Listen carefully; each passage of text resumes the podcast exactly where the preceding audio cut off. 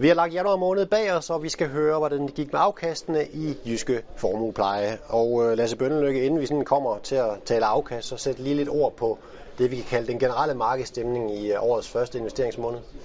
Ja, altså de finansielle markeder er kommet ok for land i 2017. Vi fortsætter lidt den positive trend, der har været i slutningen af 2016 også. Hvis vi kigger på markedsafkasten, som vi kan få på skærmen her, så kan vi se, at globale aktier svagt positivt, men dog positivt.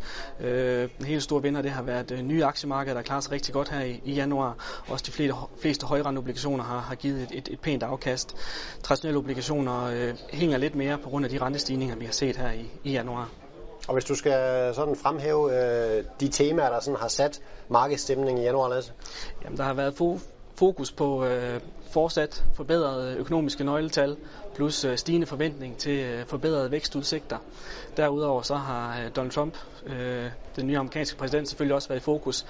De udmeldinger, han kommer med, der vælger de finansielle markeder altså at holde fokus på de positive nyheder, som er investering i infrastruktur i USA, lavere skatter, mindre reguleringer, og det er altså med til at hjælpe de finansielle markeder opad, og så fokuserer de ikke så meget på de lidt mere negative, kontroversielle ting, han kommer med. Og hvis vi kort kigger ned i porteføljerne på Jyske Formuepleje, nogle ændringer der, du vil fremhæve? Ja, jeg vil gerne fremhæve en investering, vi har haft faktisk kun siden 8. december sidste år, det vil sige en god måneds tid havde vi det. Det var en eksponering mod guldmineaktier i de porteføljer, der kunne have ETF'er. Dem solgte vi altså her i løbet af januar og tog gevinst. Det var et kort bekendtskab, men et rigtig godt bekendtskab, der gav omkring 9% i afkast.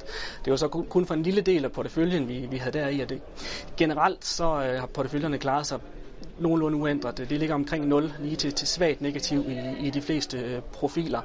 Vi har dårvægt aktier, det har været positivt, men de fleste af de aktievalg, vi har haft, de har så klaret sig lidt dårligere end markedsafkastet, og det gør altså, at vi ligger her omkring 0, lige svagt negativt.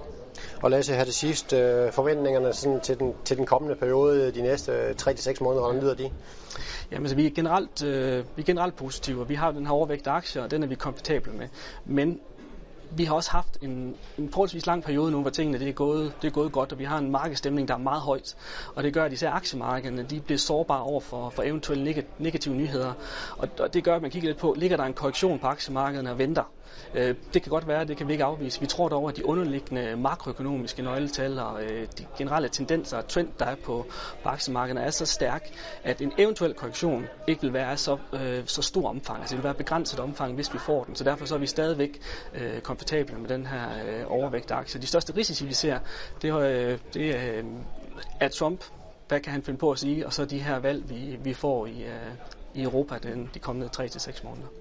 Lasse Bønnelykke, tak for kommentaren, og til dig derude, tak fordi du kigger med.